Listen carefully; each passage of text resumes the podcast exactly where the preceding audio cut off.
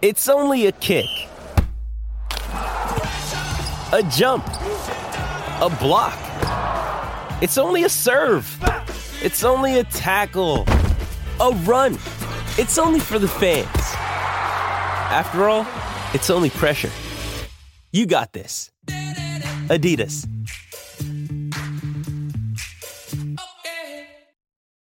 When you need mealtime inspiration, it's worth shopping Kroger, where you'll find over 30,000 mouthwatering choices that excite your inner foodie. And no matter what tasty choice you make, you'll enjoy our everyday low prices, plus extra ways to save, like digital coupons worth over $600 each week. You can also save up to $1 off per gallon at the pump with fuel points. More savings and more inspiring flavors make shopping Kroger worth it every time. Kroger, fresh for everyone. Fuel restrictions apply. Another day is here, and you're ready for it. What to wear? Check. Breakfast, lunch, and dinner? Check. Planning for what's next and how to save for it? That's where Bank of America can help. For your financial to-dos, Bank of America has experts ready to help get you closer to your goals. Get started at one of our local financial centers or 24-7 in our mobile banking app. Find a location near you at bankofamerica.com slash talk to us. What would you like the power to do? Mobile banking requires downloading the app and is only available for select devices. Message and data rates may apply. Bank of America and a member FDIC.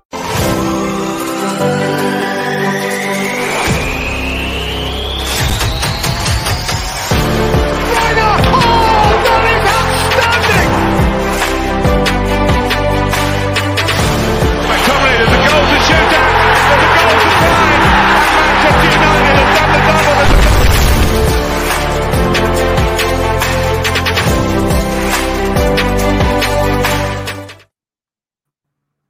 Hello, guys. Welcome back to the masterclass, the Manchester United Tactical Podcast, brought to you by Manscaped. I hope you had an absolutely fantastic Christmas. It is Boxing Day, my favorite day of the year because, Rob, it's just football day. I'm Haider Rubbani, joined by my co host as ever, Rob Blanchette. Manchester United have just drawn 2 all against high flying Leicester City. Unfortunately, we conceded a late goal to share the points. Rob, welcome back. Merry Christmas. What did you make of today's performance? Merry Christmas to you, mate, and Merry Christmas to all our viewers and listeners across the world. Um, I'm a bit disappointed in the end. You know, I think Leicester are a very good team. They're going to be top four contenders or at least top six. Uh, I think United tried something a bit different today with the system, and we'll talk about all the intricacies and what Ole was trying to do in the match. But I think when you're in control in the final 10 minutes of a game like that, where you've had to kind of manage the scenarios that are in front of you, you really want to win the game.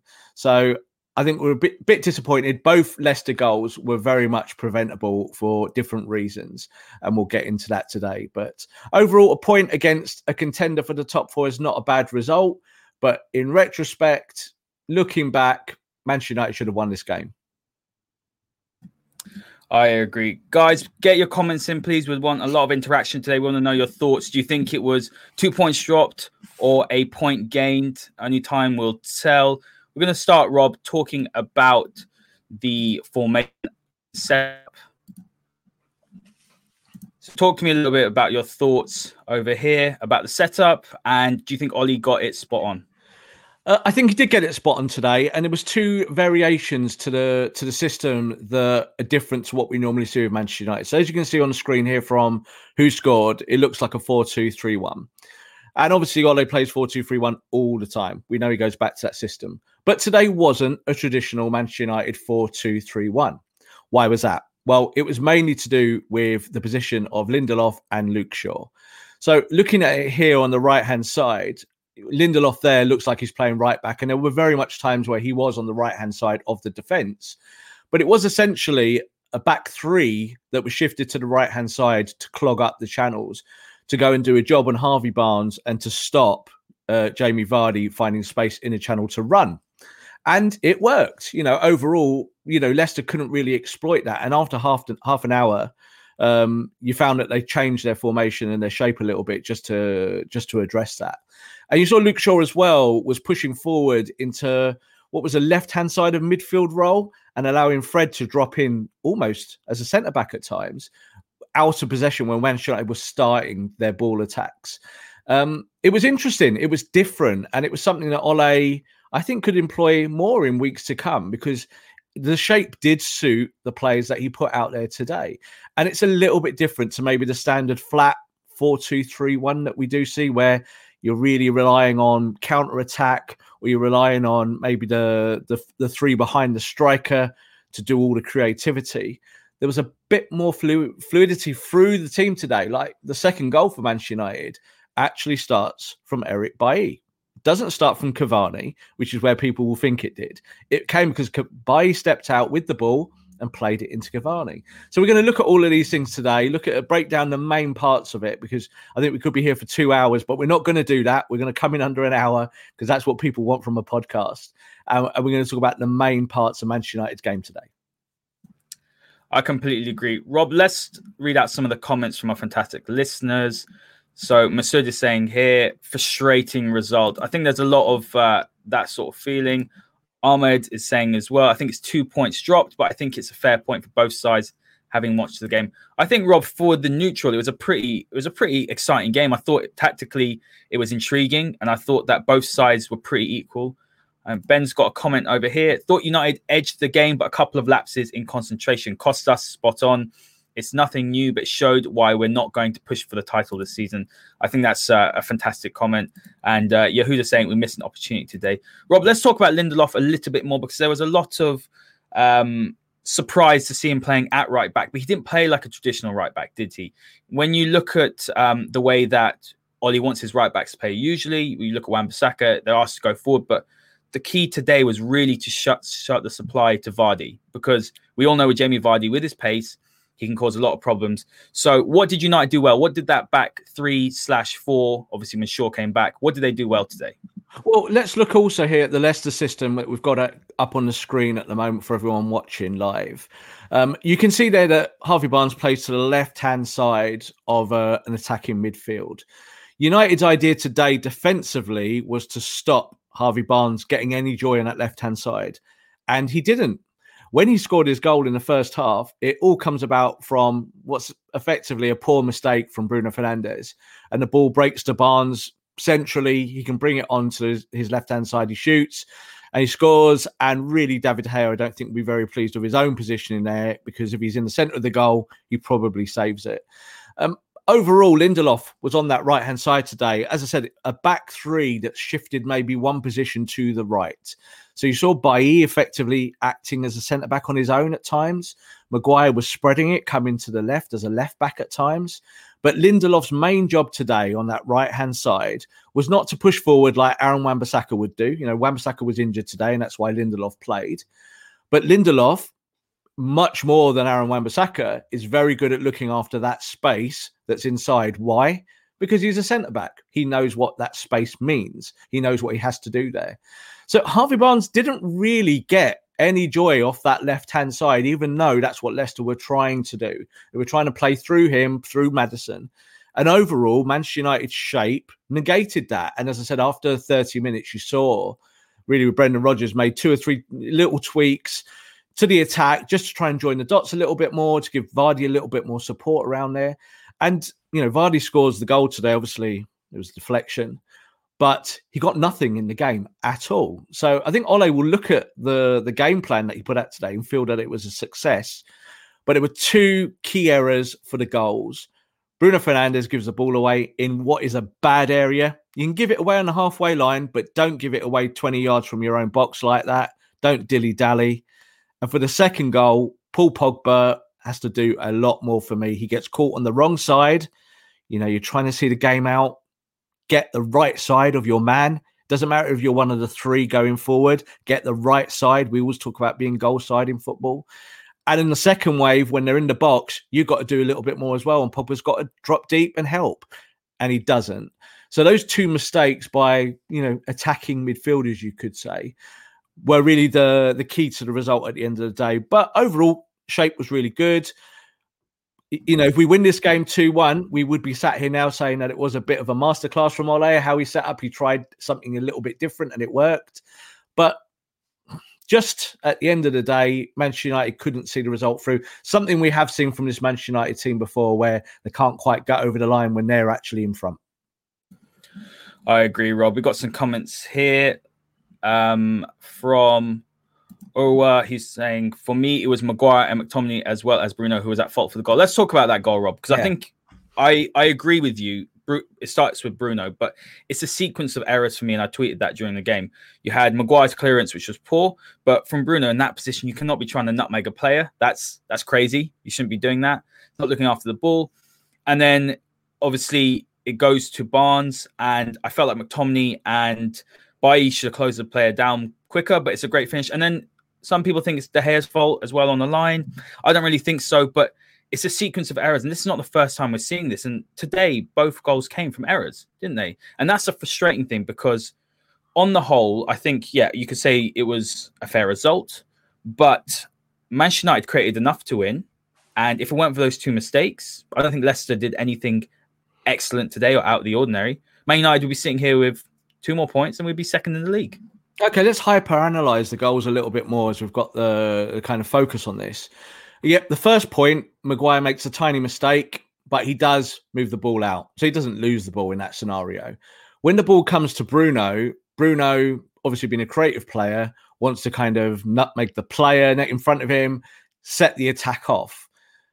But when you're that close to your box, you've got to be safe. You've either got to hold the ball for a few more seconds so someone can come into play and help you, or you've got to take the ball wider into a less dangerous area. And what he did was he tried to be clever, nutmeg, the Leicester player, and that's where the goal comes from. Now, let's look at this in terms of real world logistics, like we're on the football pitch playing this game. If you're Scott McTominay and that ball comes to you and that comes to Harvey Barnes 25 yards, 30 yards from goal, your first thought is, What is my job? That's very easy to say that Bruno Fernandes has made a big mess and my job is to go and clean up his mess. But that's not how footballers work generally, not in that position. Your first thought is, What do I do? And his first job is, I have to look after the space around me.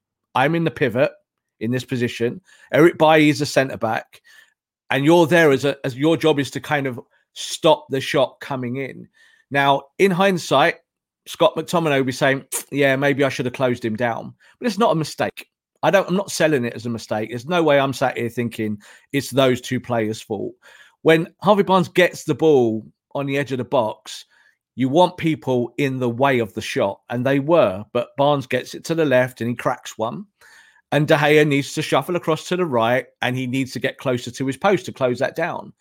So it's I wouldn't say it's a what we've seen with United in recent weeks where you may get four or five errors in one go. The error is Bruno's, and then there's kind of 50-50s along the way, all the way across. I don't blame Maguire. He, had, he did a little slip, but he got the ball out. He didn't give the ball away. I don't blame McTominay because he can't be expected to clean up every mess of the player in front of him. And I think Eric Bailly was playing at the centre back position at that point. You want him to stay rooted to stop the shot in case it goes centre to protect the goalkeeper. It's Bruno's fault. That's whose fault it is. You know, we love him and he did well today. He got a really good assist, which again, I don't think he got much uh, praise for on the TV where they were saying, oh, you know, he just, it was kind of a mistake. He got his studs on the ball. I think he actually means that. And obviously, the finish is fantastic when he's playing as a false nine. So you will get that with Bruno Fernandes with that kind of uh, that kind of play, but he needs to be more assured himself there that he doesn't give the ball away, where he's then selling his team down the river. And people are saying, "Oh, why did McTominay not close the player down?" Hey, what? I'm, if I'm Scott McTominay, I'm thinking I'm doing my job. You know, I'm in the correct position. Yeah, if I'm going to come out to protect, then I've got to really dash out and do that. But what happens if someone slides that ball through my legs into Vardy? Vardy's running in behind me, but I can't see him. That's what I'm thinking. That's that's real world football, and you have to think about those things. Um, we'll talk about the second goal a little bit more on after that, but it was that that was really the only mistake that United made in the first half. Even though Leicester, I think, maybe edged it in terms of some of their quality, um, but that was frustrating to give that goal away because it put United in a in a bad position when they shouldn't have been.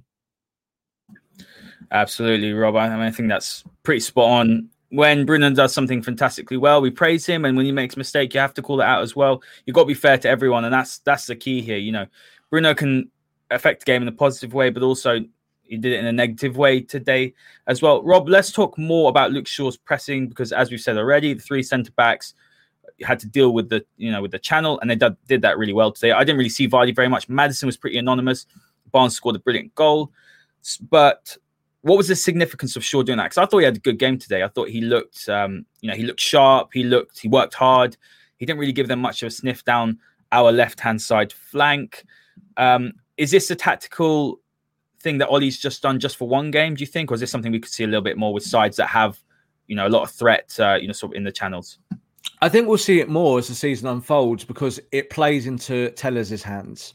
Telles can play this system much more successfully than playing effectively a flat back four in a 4 2 3 1 because Telles isn't really good on the inside or what's behind him. He's a progressive fullback.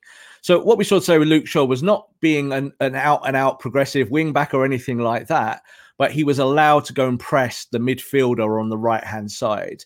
And the way United negated maybe the problems that could come with that was by letting Fred drop really deep. So when United were rolling the ball out from De Gea to a, centre back, Fred was coming right back in to kind of make an extra three. It was allowing Lindelof to go wider, and Lindelof wasn't pushing forward, you know, to go and mark Barnes. What you found at that point was that Luke Shaw was going much higher up the field towards the halfway line. So he was stretching that play. Now that makes it really hard for Vardy because Vardy doesn't know who he needs to go and address because he's got three players there and he really wants two centre backs to address. So in a four, you go and address one of the centre backs. Very easy as a striker. When there's three players there, or effectively a five, because there is, because you've got Lindelof to the far right and you've got Luke Shaw pushing forward, incredibly hard to press the ball. And I think Leicester didn't have the usual success in that today. You know, they're normally really good, really busy at pressing the ball from the front. And today you see it looked a little bit lopsided, and it was because of what Manchester United were doing. So I liked what Luke Shaw did today. You know, I don't need him to be a flying left wing back. You know, I think in that system, you just need him to join up the midfield and then hope that Fred and McTominay, who are both deeper as well, can give you a little bit more ball retention. Did they do that? Probably not that's an issue. And I think that's why Pogba came onto the field with half an hour to go. Didn't surprise me that Dan James was sacrificed for that. Dan James, another player we need to talk about because I think on the right hand side of where he was playing, his role really was to kind of be that wing back. He was the guy who was supposed to come back, help with Harvey Barnes, but then really sprint forward. And you could see the first 10 minutes, he looked like a duck out of water. He didn't know what he was doing. The space was behind him. Then when the ball was in front of him, he didn't know whether to go and press. And he was just a little bit like, do I go? Do I stay? Do I go more back? Do I get close to Lindelof? Do I go further away from Lindelof? And it looked a bit misshapen for about 10 or 15 minutes. But credit to him, he did kind of work through it but it was the right time to sacrifice him. But when Pogba came in and it became more of a traditional 4 2 3 1, um, there was five minutes where Pogba went and played as the as the 10 or as the false nine. And Bruno went to the left hand side. And in that five minutes, United nearly got punished two or three times because it just looked really lopsided. That was the only part of the game where I felt really critical of Ole, because uh, that's obviously something that's come from the manager to say, right, let's try this. But to his credit, he changed it very, very quickly. And United had chances to win it. You know, I think Cavani coming on was the right substitution. Great little ball, obviously, for Bruno, that join up play. It's exactly what you want from a forward. Um, United nearly got it right today. You know, tactically, I think they got it there 90%. But that 10% is always about what players do in your system. And Pogba for the second goal, he's got to stay goal side. It's the it's one of those things that you teach all the time in training with kids. You talk to them about staying goal side because then you're protecting what's behind you. And when you're in that position, you're winning with what a few minutes to go you've got to protect. Doesn't matter who you are. You could be Paul Pogba, Scott McTominay, you know, or a player who's defensively minded or a player who's offensively minded. At that moment, you must protect and help your team. And Pogba didn't, unfortunately. Yeah, I agree with that. Rob, I want to sort of push into talking about Dan James because you've touched on him already. And I think he gets a lot of lot of stick. Now he's coming to the side and he's playing a position that he's not familiar playing with, as you've mentioned already.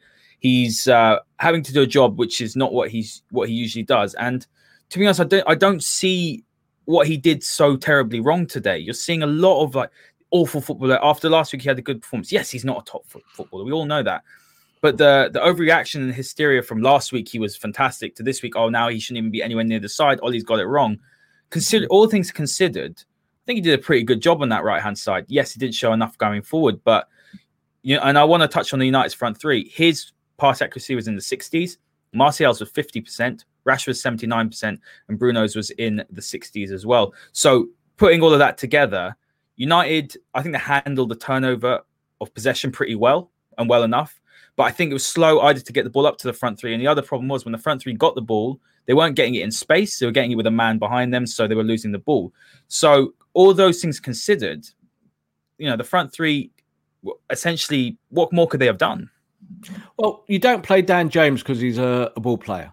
That's not what he's in the team for. Why do you play Dan James? It's because he's quick. So you play him because he's quick. Now we know he's not a fullback either. He's not a wing back, but he can go and offer a bit of protection. I think uh, Ole said last year that Dan James is the best defensive wide player that he's got in his attack. So you can see why he's leaning towards Dan James.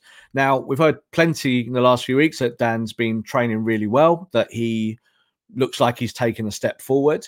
So Ole is trusting him. And as I've said in last week's podcast, it's really important that if a manager sees that a player is playing well in training, that there is some translation into a, a path into the first team. Because otherwise, players just think, well, I'm not going to get picked. So what's the point in training? Or sell me, you know, get rid of me. January's coming. Please please just move me on. So I think with Dan James, yeah, he's not the, the answer to that position for evermore, you know, but he's in the development stage of his career. And did he let anyone down today? No. As I said, in the first 10 minutes, I think he was struggling with the tactical job of what he had to do. And that was coming back to fill the space to protect Lindelof, but then on the front foot being very aggressive and very positive. And you could see he was struggling with that mentally. He didn't quite know what to do. He didn't want to leave the space behind. But two or three times the ball was coming from the Leicester back line and they were just chipping the ball over the top of him and they were in straight away. And then Lindelof's exposed and Lindelof's like, ugh. And to Lindelof's uh, credit, he played that role well. He didn't overcommit himself. He didn't leave the space. What we see with Aaron, with Aaron Wan-Bissaka, is that he vacates the space inside and he lets the runner go and then United are in trouble. So United dealt with that tactically today. And I think with Dan James, we've got to give him time. You know, like as I always say, if you don't want a player in your squad or you, you don't choose to use him, then get rid of him, sell him. And United fans have to understand that. You know, you might not like him, but if he's in the squad, he's an option. And I think he was a good option today, you know. And I think after uh, an hour, the right thing to do was to try and get more some more ball possession. The right thing to do was to go and chase the win and look for a second goal. United got that second goal, but couldn't hold on. Uh, and in that moment, you know, as I said, for the second uh, Leicester goal, you need your midfield just to sit a little bit deeper, have a little bit more of a low block in the last 10 minutes, be a little bit more disciplined. You're winning the game. Don't make a mistake. United made a mistake. Is that Dan James's fault? Absolutely not. It's not worth moaning about Dan James today. I'd agree with that, Rob. I'm going to read out some comments regarding Dan James. So Ben's got one over here. James is a new Lingard for scapegoatery. He did have a rubbish second half, but he was taken off though. And Jonathan saying here, I like Dan James. He's a young player, still learning and developing. The fan base is just toxicity now. I think eventually he'll be a good squad player. Rob, it's that neurosity that we talk about a lot, isn't it? That um, you know, there's always got to be one player that's going to be the target of all the, you know, all of the abuse. And I, I don't think Dan James was particularly bad today. I don't think anyone was bad today, Rob, if I'm honest. He played a good side, a very good side, who are very well drilled. They've got some fantastic attacking players. James Maddison hardly has a sniff. Is it two points dropped? It feels like it right now, but I think maybe in, we'll see in a couple of weeks' time where is this going to be a good one point or is it going to be a, a two point drop? We'll see that when more results come. But um, I'm going to read out a question here, Rob, because it does link to uh, what we are talking about regarding the fullbacks. Now, I think United have got a problem at right back. There's a comment in uh, in the comment section which is saying that it looks like Lindelof is out till mid January. Now that's pretty big, Rob. That's that's uh, United looking probably to have to buy centre back or they're going to have to do something. But the right back position we've talked about it a lot.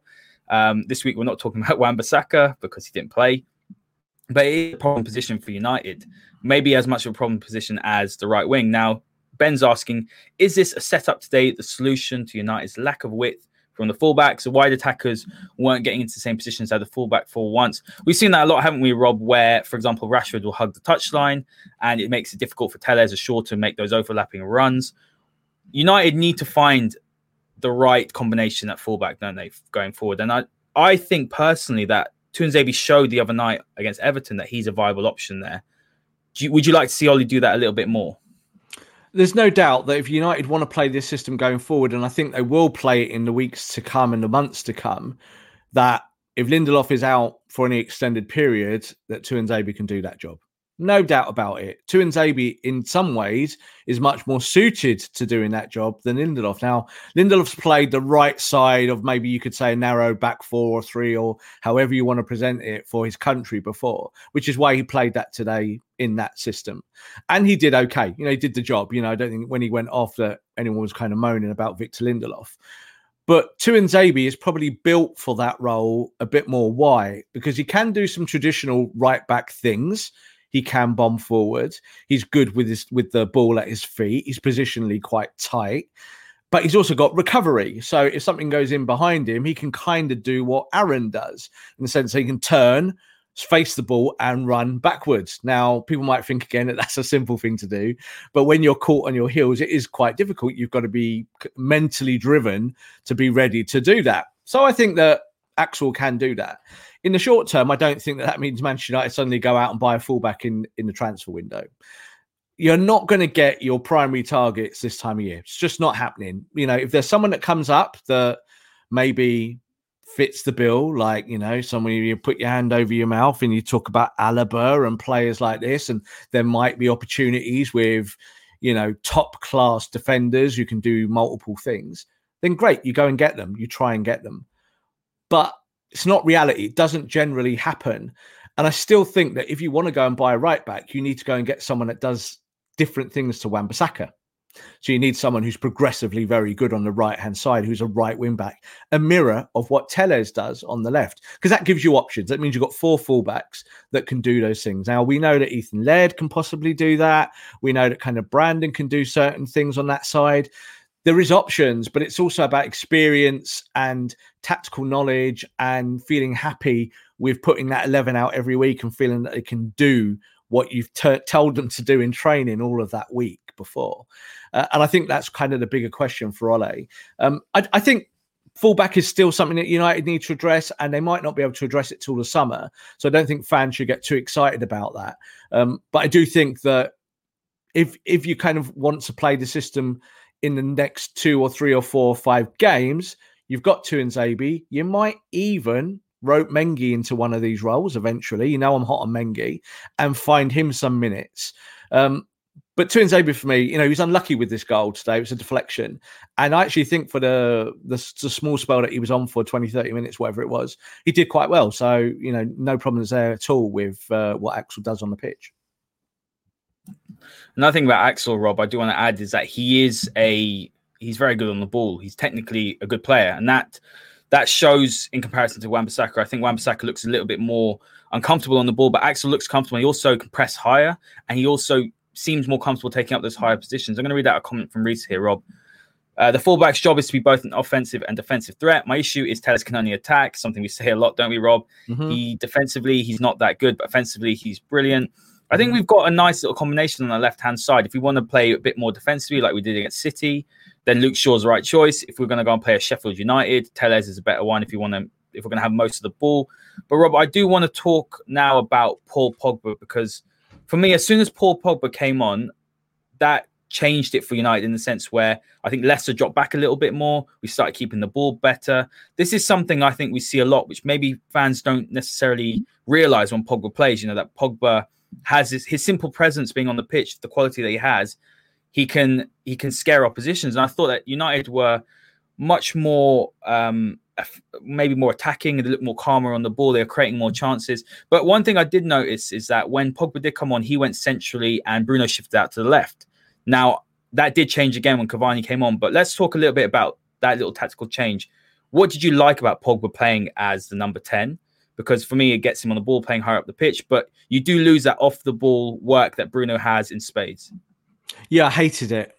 Absolutely hated it. You know, I, I know everyone wants to see Pogba play as a 10, but the way United are playing today, they were playing with a false nine. Now, there is a difference. That's why we call them different names. You know, we don't call it a number 10, we call it a false nine because that's what the role is in this system. Can Paul Pogba play as a false nine? Well, in theory, yes. But what do I want my false nine to do in the first instance? I want him to press with energy. Does Paul Pogba press with energy? Not really. So Ole did that because he was trying to outsmart what Leicester did when they made the change. You're totally right with what you say. When Pogba came onto the pitch, there was a bit of fear there for five minutes where Leicester were trying to reorganise. And Ole tried to counter that by moving Bruno a lot deeper and moving uh, Pogba higher up the pitch. But what you saw then is that Leicester settled on the ball from the back because they were like, oh, no one's pressing us now. Lovely. This is what this is what we would like. And what did Ole do five minutes later? He changed it. He let Pogba go back to the left hand side. They effectively went 4 2 3 1 more effectively. Bruno went to back to being a false nine. It's really, really important to look at the role that Bruno does in the team and why it is integral to how United play. So, what is a difference between a false nine, a 10, and say maybe a trequartista, which I've talked about in the past? The real difference is, is that if you are a false nine, you are the Firmino man. That's what Liverpool. That's what Liverpool play with. They let Firmino go and do that work centrally, and they say to him, "You don't have to be Sergio Aguero. You don't have to be my best finisher in the world. You don't have to be Haaland. What we want you to do is go and do the work in that space where maybe the number 10 would vacate it, where maybe a trequartista would go roaming, but we need you to go and press. When you're playing that system, well, well and good, that's fine. But Bruno needs to go and press. That's what's the first most important thing to do.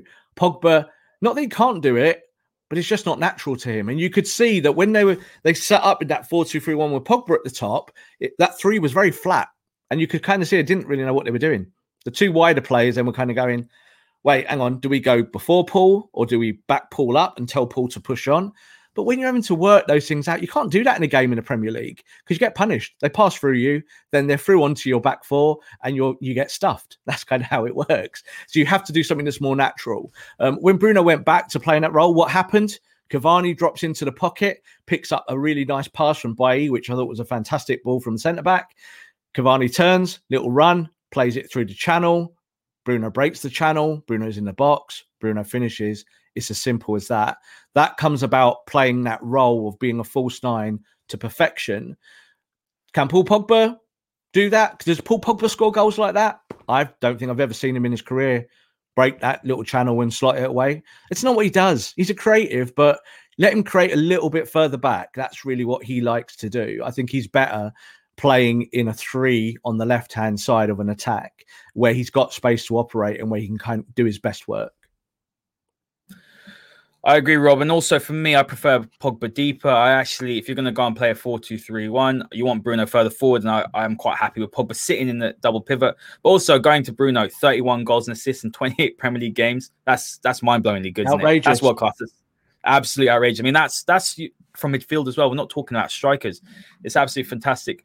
Rob, we're going to take some questions, but before I do that, let's just talk about United's finishing. Now, Jamie Vardy gets one chance and he scores a little bit lucky, deflects off uh, Tuanzebe, but United's lack of clinical finishing for me is what cost us today. We created it could have been about five two. We created more than enough good chances. Rashford early on was a, that was a shocking miss, and uh, you know that's ultimately cost United a little bit. And then you have the one again, uh, one later on where Schmeichel saved it. wasn't a good save. It was a poor finish. United, as, look, attacking wise, they need to be a lot more clinical. And until we do that, we won't be able to go to the next level and challenge, in my opinion. Yeah, I think it's one of those strange ones we talk about the word clinical. Because if you score goals, everyone says that you're clinical. And if you miss chances, they say you're not. And again, it becomes a binary thing. Now, let's take Rashford, for example. Now, we've talked a lot about Marcus Rashford's shoulder injury.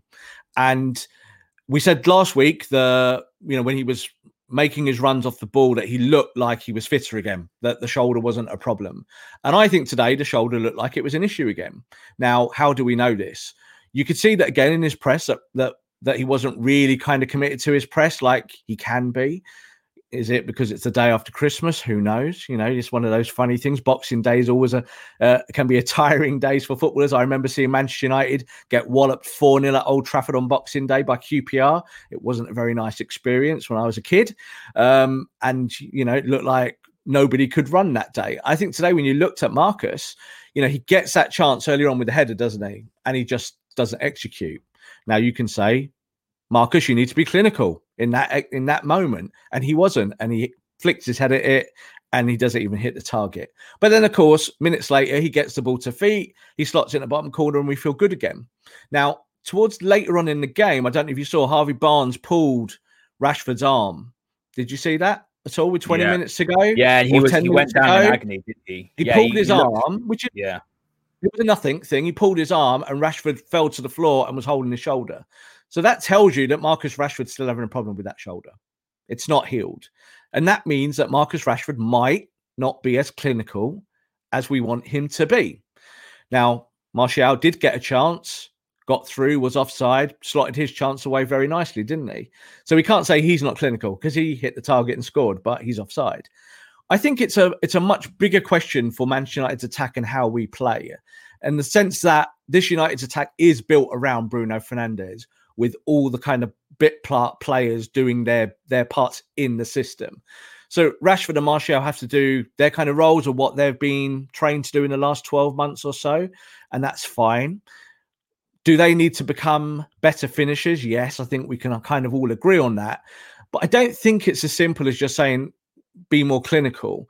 It would help maybe if United had a clinical entity in the attack somewhere, like a Haaland, that you could lean on.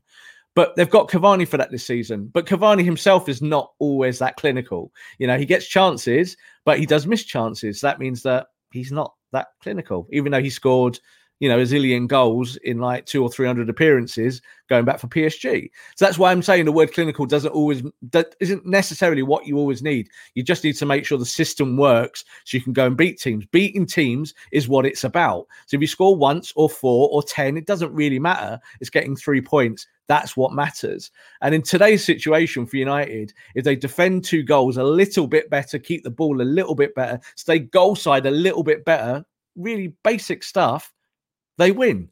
And that's really the difference, I think, between having an effective attack and maybe one that doesn't hit the target enough. Under Jose, United used to have one or two shots on target per game, and that, of course, is nowhere near near good enough because it's it's squeezing the margins too much. Where you're hoping that one shot goes in.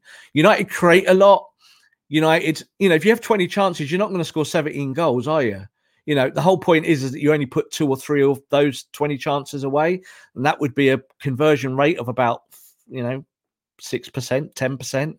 Your conversion rate doesn't have to be huge. What you have to do is create, and I think United are getting better at that, but it's not quite there yet. You know that that, that goal was a great goal from Bailly to Cavani and to uh, to Bruno's finish. I felt really high on that because I thought that's the kind of goal we don't see from United, cutting people through the middle with creativity. We- We're always relying on pace, you know, not skill. And that was a really good moment. I hope to see more of that in the weeks ahead. And I want to see Bruno carry on as the false nine. I don't want to see Pogba up there. I don't want to see anyone else doing that job. People might say Donny can do it, and he can, but Donny doesn't make that run either. You know, Donny doesn't make the kind of run that Bruno does in that channel. Donny's more of a kind of late runner rather than making the early positive run like a striker. Yeah, I would agree with that. And H uh, Mons Money's got a comment here. RXG was 2.2 to their 0.8, I believe. Mhm. So I think defending and silly errors let us down. Absolutely. And we're going to take some questions now. Usman's got a question here. Thank you for your question, mate. Do you guys think Maguire should be communicating and organizing better, seeing as he is our captain? You go first, Rob. Yeah, I, look, I, I've said in, again in uh, previous podcasts that I think Maguire needs to keep talking. You know, that's but one of the things that you hear from Manchester United and from the camp when the players talk is that he's a guy who goes and does his talking into people's ears. So that's how he, he actually operates as a captain. That's why he's seen as a leader at Manchester United. Now, we can criticize his game and stuff that he does and how he kind of organizes on the pitch. I think one of the things since we've had no fans in the ground, and a lot of my colleagues who are at games, is that they always say that the person they can hear from the stands is Harry Maguire. So there's a little bit of a misconception that he doesn't communicate or that he's completely mute and he doesn't talk to people. That's not really true. He's one of these people who, who kind of does do his organizing. He just maybe not maybe he's not as expressive as a Roy Keane. You can't read his face of thunder where he's pointing and shouting and having a go at people. He's a little bit more poker face, but he does do talking. Um, it, I think we might have stumbled on something here in terms of what you do with the Maguire Lindelof axis, including Bailly. You know, for me, I'm not that high on Bailly. I think he makes mistakes. But into this system that we saw today, it suits him because he's given a solus responsibility to look after that channel. And you say to him, whatever goes through there, you just you just go, Eric. You look after that. And I think when he's in a two in in a pair, he doesn't know whether to stick or twist, and that doesn't help United because it makes United look slow and cumbersome. But today, I think it worked really well. I think Maguire's comfortable being in the left channel. I think he it gives him more opportunity to run out with the ball. And as a captain, yeah, great. You know, we need to talk about leadership, but I'm more bothered about his football. I'm always bothered about people's football first. And I think in recent weeks his football has been good. And in the pairings today, looking at how United set up, it suited him to have Luke Shaw much further to his left and advanced. It gave him an outlet pass that sometimes he doesn't have when United are playing more of a flat back four. And he gets an exposed because if he loses the ball, what happens? He gets outrun, doesn't he? Because he's not quick. So Ole has to so, solve those issues on the training ground and find tactics that help his captain. I agree. And on Eric Bailly, I think I think he played well today, Rob, but he's definitely not the long term option. He is made of glass, as we know, but also he's uh, he's very rash for me. He's either fantastic, there's two extremes, or he's or he's making silly mistakes. But a lot of that comes down to the fact that he hasn't played enough and he hasn't developed. When he first came to United, he was a fantastic prospect. I mean, he was brilliant in that first season, but the injuries um, have accumulated. He's missed out on such important developmental time and game time, and that's something I do worry a little bit with Axel. That I think he needs to be playing a little bit more at this stage of his career. Um, but let's go to the next question from Lakesh our priority for the January window. For me, Rob, I tweeted it right after the game centre back. You need to go and get a centre back. I love a defensive midfielder, but very unlikely you're going to get your top target. I think United need to go and find a quality centre back and someone who has that recovery pace. If you're not going to play Axel, because I'm still a little bit stumped as to why Ole's not playing Axel more. It's tactical. That's why we do this podcast. You know, like if United could just go and pick a centre back up in January who solves all your problems, then great. But we've like we just said ten minutes ago, who? Who do you go and get? Do you just go and knock on Leipzig's door and say, right, give us Upamecano now, please? They're not it's, it's got to be him, really. That's that's the obvious option. It, it, it's it, it's got to be him in an idealistic world, and we don't live in an idealistic world in football. So that's why the January transfer window is generally full of duds. It's players who need to be moved on, who need minutes, who kind of got sick of sitting on benches. And Manchester United do not need that kind of role player at the moment. So, like I said to you, if, for instance, Bayern Munich go, we don't like this situation with Alaba, it's time to move him on and get as much as we can get because his contract's about to disappear and we don't want to do this. And there is a chance that will happen because Bayern don't like the situation and what, what Alaba is demanding. Then you go and do it, execute that deal. But I think we have to put our grounding within reality, Haider. We really, really do. And I think with the January transfer window, one thing that Gary Neville said the other week, and I agree with it, is that if you cannot improve your squad, then you don't do any business in January.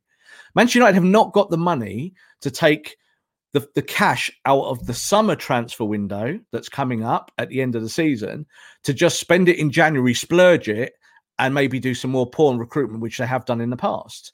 So you look at what you've got. What have you got a centre back at the moment? You've got Maguire, you've got Lindelof, who we've both said have played quite well this season. You've got Tuanzebe to still break his way in into that kind of pairing. Bailly looks pretty healthy at the moment, but as we said, is kind of made a paper and could tear at any moment. And that gives you four centre backs. If you're going to buy centre back number five, it's because you're going to move one of the other ones out. You've got Mengi as well to come into that system. So you're saying there, you know, let's go and buy a centre back, but that I just think it's a bit too championship manager. You know, it, it it makes sense on paper because you just want to hmm. improve positions, but it doesn't make sense in reality or in football terms that you know when you're looking at the numbers, you kind of say to yourself, right, if I'm going to lose someone, if I'm going to sell Rojo and Jones and get rid of them in January, then maybe with their wage, I can tempt someone to come to the football club. But then it might be a journeyman. It might be you're looking at someone like, you know, of a Jonny Evans stature to say, no, I just need some experience there. I don't think that's what United want at the moment. United would like to buy a primary centre back going forward. Um, they want to kind of find their Laporte, like when City went and did that business. But Upamecano, if I'm Upamecano, do I think that Manchester United is where I'm going next? I'm not sure. Think if I'm Upamecano, I'm thinking, buy me Liverpool, buy me Man City. I want to go to your clubs at the moment because you're kind of more the finished article, and I can take you over the top in the Champions League or take you over the top back in the Premier League. Is United the team I would go to at the moment? Not necessarily sure it would be. But I think for Manchester United's problems, we still have got maybe one or two other issues. And there might be the huge issue of Paul Pogba leaving the football club at the end of the season or even in January, but I think it's more likely next summer. And then your money must go on a midfielder. Doesn't matter whether you think centre back strong enough or not, you must go and buy a top midfielder who can go and fill that role and can actually sit in there, play a six, play an eight, play different systems, and maybe give you something a little bit more focused than Pogba does give you. As I said, today was Pogba's problem, you know, in terms of he just switched off in that moment, was caught goal side, uh, wasn't on goal side twice. United lose the game. It's a small mistake, but it's significant. They're the things that you need to go and work on in transfer markets. Uh, I'd love to a new centre back, but it's got to be the right centre back. You know, unless you're going to go and get your Van Dijk, then I'm not interested. I'm not interested in centre backs. Go and get me a centre back that's world class. But so, so what do you want? Do you want a right back? Because we've discussed right. I would like. A, I would if there was a position, right winger, Sancho. It's questions about Sancho. Do you think United should go back into him? Something that frustrates me, Rob, about the Sancho situation is that clearly, look, people need to remember players are human beings. He was. He wanted the United move, as we, we discussed many times in the summer when you came on the podcast, and he didn't get that move. Mentally, that's taken a bit of a hit. He's not suddenly a rubbish player. He's not suddenly overrated. He's having a difficult season. Fans too quickly to jump on, you know, poor performance and like and, and good performances. But should United be going back in there? Because there are a lot of reports saying United are still interested in Jadon Sancho. I know we've got Diallo coming in. He looks really exciting. Pellistri's still got to develop. He's about, I reckon, he's about six months to a year away from being considered for the first team. So do United go back in for that position? Does he change the the needle that much towards the gap between us and Liverpool? Well, no, he doesn't. And that's part of the problem. So look at it this way. You're right. Fans will react. You know, if they see poor performances, what they're going to do? They're going to get on Twitter. They're going to slam him. They're going to rip strips off him. That's normal. I think when you look at Jadon Sancho and his 108 million pound valuation, if he'd come to Manchester United with, say, the current form that he's in, the world would have burnt down by now people would be going crazy about bringing him in. You know, he might have only got four assists and maybe a goal here or there, and people would be like 108 million, and it would be same the same situation that maybe Paul Pogba found himself in for for the last four years. Um, I do look at it like this: Manchester United are is still interested in Jadon Sancho. I said that at the time, and I still believe that. That's what we're hearing. But I think that say Jadon Sancho doesn't have a very impact impactful season this year, and uh, Dortmund are obviously under new management, and they're going to be trying different things going forward, and maybe different shapes or or how they want to kind of set up. If you get to next summer and Jadon Sancho has had a significant dip in his form, what Manchester United going to do? They're going to say, "We want the player. Here's 80 million. Yeah, cut the price. So it, this this is the game. This is the poker game. You know that that is the football transfer market, and this is how it works. And it, it does work specifically to how we're talking about. And if you get him for say 78 million, something like that, and you've just saved yourself 35 million or something around that mark, that's the difference between making your profit when it comes to end of year profits and revenues with your with the stock exchange and how you're setting up and not making it. And that's really important. I know football fans don't think it is but if you're ed woodward and you're the glazers these are these are owners that don't want to spend money out of their pocket. They don't want to be flash and rash. You know they they, they kind of they'll spend money and they have done spent almost a billion pound in the last eight years crazy amount of money but they've just bought badly and i think they were worried about jadon sancho that if they bought someone at the top end of their value like that that it could be an issue if they don't get immediate returns. It probably was clever, more more clever to get Cavani for nothing and a bit of a wage and say have a year with us, have two years maybe even if you're up to it, and then carry on the build. So what you, you the original question you asked me was what position would I look at? You know, I wouldn't look at the right side of the attack at the moment. Why? Because I think United have got Greenwood, they've got Diallo to come in, and they've got Pellistri. That's three players. You've got Juan Mata, that's four players. You could play Rashford on that side, that's five players. They've got players to do that role. Now they might not be specialists. You know, I've just unfortunately just left out Dan James, who played today. You know, he's a player that can play that role. He's not someone that I would start a lot but he can play it. There are other positions that United need to look at. I think right back is something for me that could become potentially a problem because I've gone a bit cold on Aaron Wan-Bissaka. When I've looked at his numbers and what he does and what we've talked about on the podcast, he gets done way too many times on the inside. He doesn't get done on the outside, but football isn't about the outside anymore. You don't have wingers who touch the go go on the touchline and go to the byline and swing the ball back in. It doesn't really work like that. You have players who come in the channel and exploit you on the inside. It's the blind side because you can't see them when you're faced up here and your marker and your player's gone inside there and you're looking here you can't see what's happening there. And Wan-Bissaka has very, very little awareness of what is going on yeah, inside. It's a, it's a massive problem, Rob. You And can't that's a- just be good at slide tackling. That's a problem. So I need someone that can allow Aaron to be a defender, but when United need to go and be progressive, I need someone who's going to overlap, get crosses in, and get assists. So I would like a right back. I think also that you might have to look to future proof Manchester United that if you really do know that Paul Pogba is leaving, and Manchester United will know, Manchester United will know where they are with the player, that you need to go and look to get a player that negates that issue. And that will be a huge issue for United. If you lose Pogba in the summer, you've got to go and find a ball player, if not two. Because Paul Pogba can do seven different things that maybe United fans are not that keen on or don't really kind of buy into. But you need players in that position to then go and let Scott McTominay be Scott McTominay and let Fred go and be Fred. You know, you need to have someone that brings the best out of those players. Um, they're the two positions I would address in the immediacy. Um, will they happen in January? Mm, Yeah, I've done 20 transfer windows now, Haider, in my job. Yeah, it doesn't work in January. January is a horrible time to do it. I can only when- think of three, Rob. Bruno Fernandes, and then Evra and Vidic came in, but they were really poor. Remember Evra, Evra's first game? Um, he was he had an absolute shocker and obviously got pulled at half time.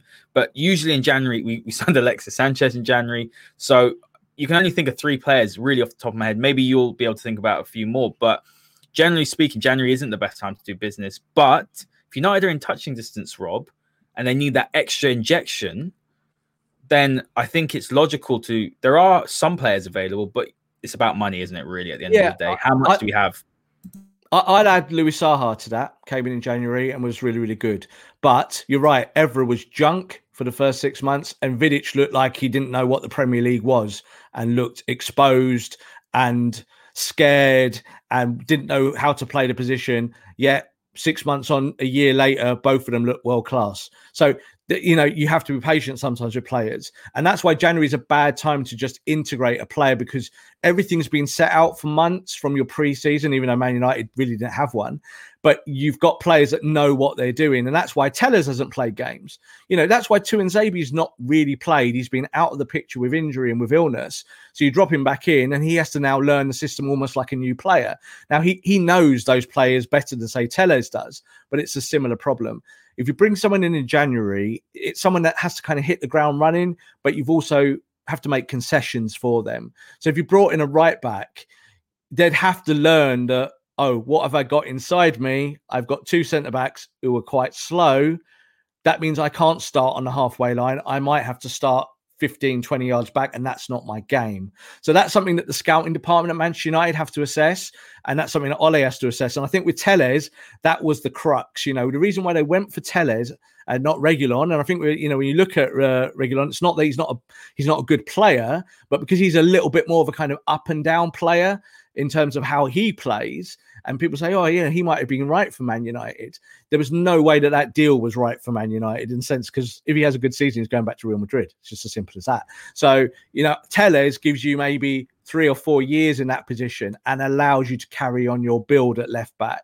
And then you might just say to Luke Shaw, right, if you're not doing it, if you're not the player that I feel who can take United forward, then I'll go and buy another left back in time You know, Dalot is starting games at AC Milan. Do I see Dalot coming back at playing right back for Man United? No. Why? Because the Premier League is a different animal to Serie A. So, you know, the options for United still look a little bit thin at right back. I think United need to just be calm in this window. If a good deal comes up, go and execute it. If Alaba comes up, sell the house, give every penny you've got to Bayern Munich and say we want that player because Alaba is a game changer. World class, de- Rob. Defensive midfield, centre back, full back. He'll make the sandwiches. He'll make cups of tea. He'll do everything for Manchester United, and he'll make Manchester United a much better entity. They'll score more goals. They'll stop more goals, and they'll become title challengers in the blink of an eye. That's how good Alaba is. I get that people don't see that because they don't watch the Bundesliga or they're not aware of Alaba. Alaba's one of these players. Gone, he's world class, Rob. He's yeah, world class in several positions. He's gone under the radar forever, you know. And people talk about Alaba. I've talked to people over the past, and they go, "What does he kind of do? Does he do anything?" And you think, you know, there's a reason why Alaba's got tons of medals in his in his trophy cabinet. It's because he's really good, you know. So if you get Alaba at the age that he's at, and you say to him, and you can sell the Manchester United project to him, and say, "You're coming to Manchester United, and you're going to be the difference." And you're going to take United to the Premier League title. That's where we want to be. And you're that player. He might fancy it. Might go, yeah, I'm up for it. And oh, what's that? 300 grand a week you want to pay me? Oh, yeah, okay. That sounds good as well. So there's all these kind of tick boxes exercises that play, players and clubs do. Yeah, if you can get him in January, go and get Alaba. But there is a chance that Alaba will just sign a new deal with Bayern Munich, carry on winning trophies in Germany, and will finish his career there. Uh, I, I, do or think Rob, that he's he's got the pick of every single club in the world. Real and Barcelona will want him. PSG, City, Chelsea are in, interested. Even Liverpool could want him. He has the pick. I'm not being a bit of a Debbie Downer here, but why would he choose Man United? Really? Money. Money, money, money. We pay more than most clubs. You just you mentioned Alexis Sanchez a minute ago. Um, there's your example. You know, if you pay someone enough, they'll they'll come, and they might regret it on the first day of training, like Alexis Sanchez said he did, but they might not. They might actually come and do the job. So overall, you know, yeah, you're right. Alaba has got the pick, and if he wants to say at his age at 28 he wants to pay five years in Spain because that's his his goal and his dream, then he'll accept 200 grand a week to go and play for Real Madrid or for Barcelona, and he'll kind of finish his career there, maybe help those big super giants. But Manchester United are also a super giant, you know, and the Premier League is still the biggest league in the world. There's no doubt about it. It's a much more attractive league now than it's ever been before because the money is still in the Premier League. There's no way that Real Madrid or Barcelona could compete with maybe the top six in England at the moment in terms of wages. They just can't. They haven't got the money. COVID has destroyed the Spanish economy even more than it has the English one. So these clubs in England have more money because they have backers and investors. And you're right. You know, I, I you know, what would Alaba be looking for if it is a kind of dream ticket to kind of have a Madrid shirt on his chest? for the foreseeable future, then yeah, he'll go to one of those clubs and he'll accept 200 grand a week. However, if he wants 300 grand a week or 350 or 400 or even 450, he's coming to England. So United are in the mix. That's what that means. And Manchester United is still an attractive proposition for foreign talent. For foreign talent, There's no doubt about it. You know they can still attract a uh, team. You know, look at Cavani. You know, even he's at the end of his career, Cavani could have gone anywhere. Cavani was a free agent, could have gone anywhere. He could have gone to Real Madrid. He could have gone to Barcelona. Barcelona might have picked him up and said, "We lose." Atletico were very interested. We're losing Suarez. We're losing Suarez. Suarez is going to Atletico. So Cavani come and play for us, and he could have gone there there's options for these players, you know, especially good players. Um, United is still uh, an attractive destination for all the top talent in the world. It's just that you have to make sure the deal is correct and that you're not bringing in just a mercenary. You're, you're bringing in someone who wants to win. You need to basically go and let Bruno Fernandes go and do all your business because Bruno is at Man United to win. You know, he gets paid a good wage and he's going to get an even bigger deal now in the next few months. I'm sure they'll rip that contract up and give him the contract that he's worth because he's gonna he's to get a new new set of figures, and no doubt about it. And he is the archetypal player that you want. Go and find a player that wants to win, that loves the idea of taking United back to the next level, and find that player. If it's not available in January, then hold off, wait. You know, you're still going to be in a good chance of getting top four. You're probably not going to get ahead of Liverpool, even if you buy someone. You're probably not going to get ahead of City, even if you buy someone. So it's the same quest. Top four is where you want to be and you need to go and win games. I think we've seen it with United. They've not played that well at times, but they're still winning games. You kind of go, oh, they should have won today. We're talking about United beating Leicester, and we say Leicester are a good team. So balancing points, nearly there, United. Go and find that key one or two players that take you over the line. Just to add to that, Rob, this is that's actually where the progress is because we're sitting here at the end of the game. We've drawn against a really good Leicester side who are obviously sitting at the top of the table with us, and we're saying we're disappointed. We feel like it's two point shot. That's progress. And the second thing to do with the progress and the squad is that we we brought Cavani off the bench three four months ago. Uh, end of last season, we we're bringing Ighalo off the bench. That's progress for me. So that's a positive. I'm going to read out this question here, Rob do you think it's quite a good question? We need a better systematic way of chance creation, i.e., Man City style cutbacks. I see this quite a lot. I see a lot of people ask, "What is a Manchester United goal?" You look at City, the cutbacks are something they do a lot. Liverpool like to cross it as well. Obviously, the out to in runs as well. What is a classic Man United goal? For me, I would say it's counter attacking. The reason why United have such a good away record is because we're a fantastic counter attacking side. So for me, if that's what we're going to talk about as a classic or systematic, you know, sort of style of play or United, United goal, it will be a counter-attacking goal. Yeah, look, the truth is this: you know, when you're a football team who want to win trophies, you've got to score all types of goals. So I would like the classic Man United goal to be five-yard tap-ins because you know what? From five yards, you're more likely to score than miss. So if you can create and get the ball into the six-yard box and whether you have one striker that puts it away or maybe a late runner like a Van der Beek or someone like that coming in from deep, that's what I would like to see. What's a classic Man United goal? Well, of course, counter attack. But United are really good at carving through teams with two or three passes with pace.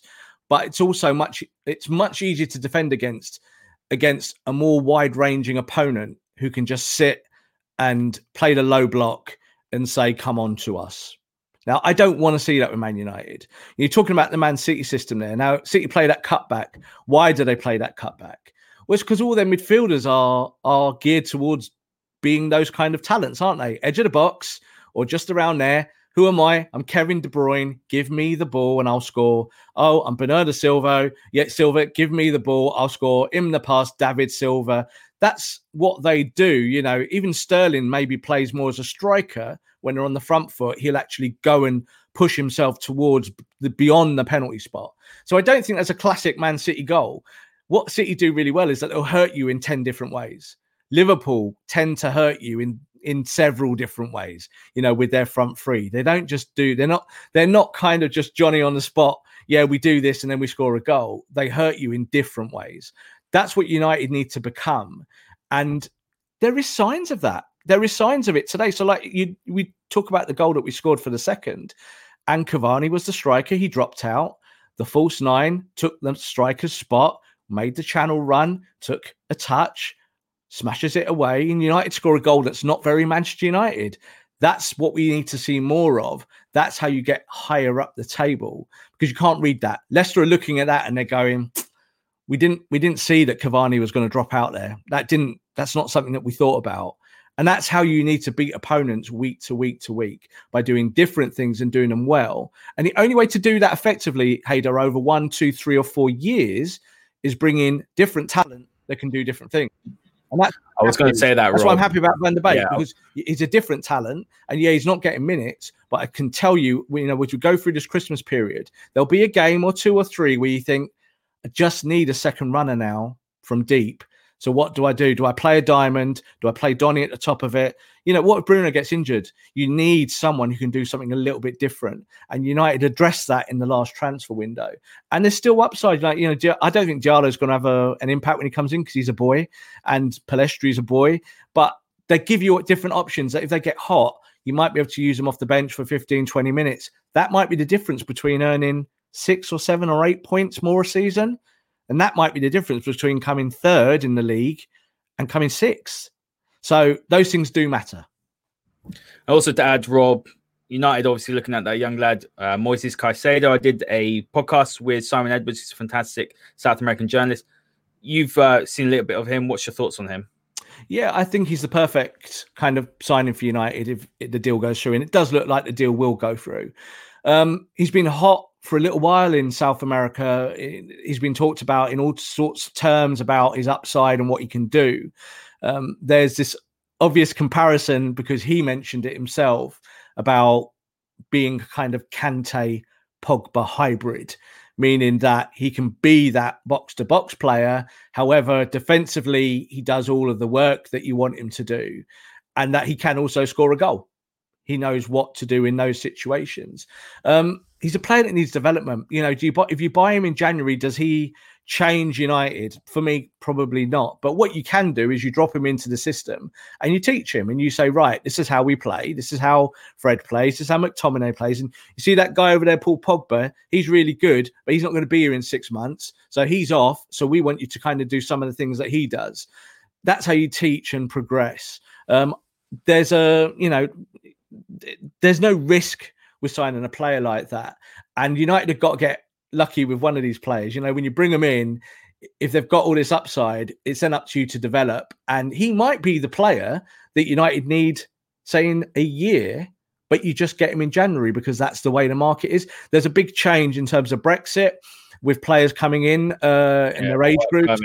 So the permits are yeah. changing, and that means that Manchester United probably wouldn't want to do this deal till next summer. They'd like to see the player more, play more games, but because of the the new uh, laws in terms of work permits. They need to do this deal before really Brexit goes through and before the new laws come in. And that's why they're looking at him now at this moment. But, but I don't think he's a risk. You know, I think like with Pellistri, they wanted to they, they wanted him to stay there, but then they thought, right, let's bring him in house and develop him and get him in the under 23s. This could be the same scenario with these all these young players at Manchester United signing. Completely agree. And Reese says here low risk and high reward signing.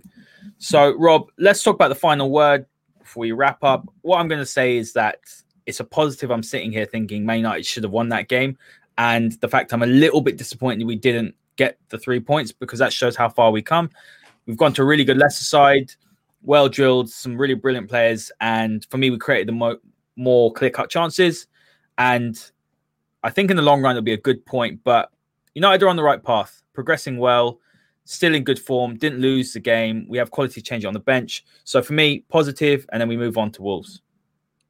Yeah, you should never get too upset about a draw ever. You know, unless that draw really messes you up in the running or something like that, where you need a victory and you just can't do it for whatever reason, then there's no real reason to kind of get too upset about it. Leicester are a good team.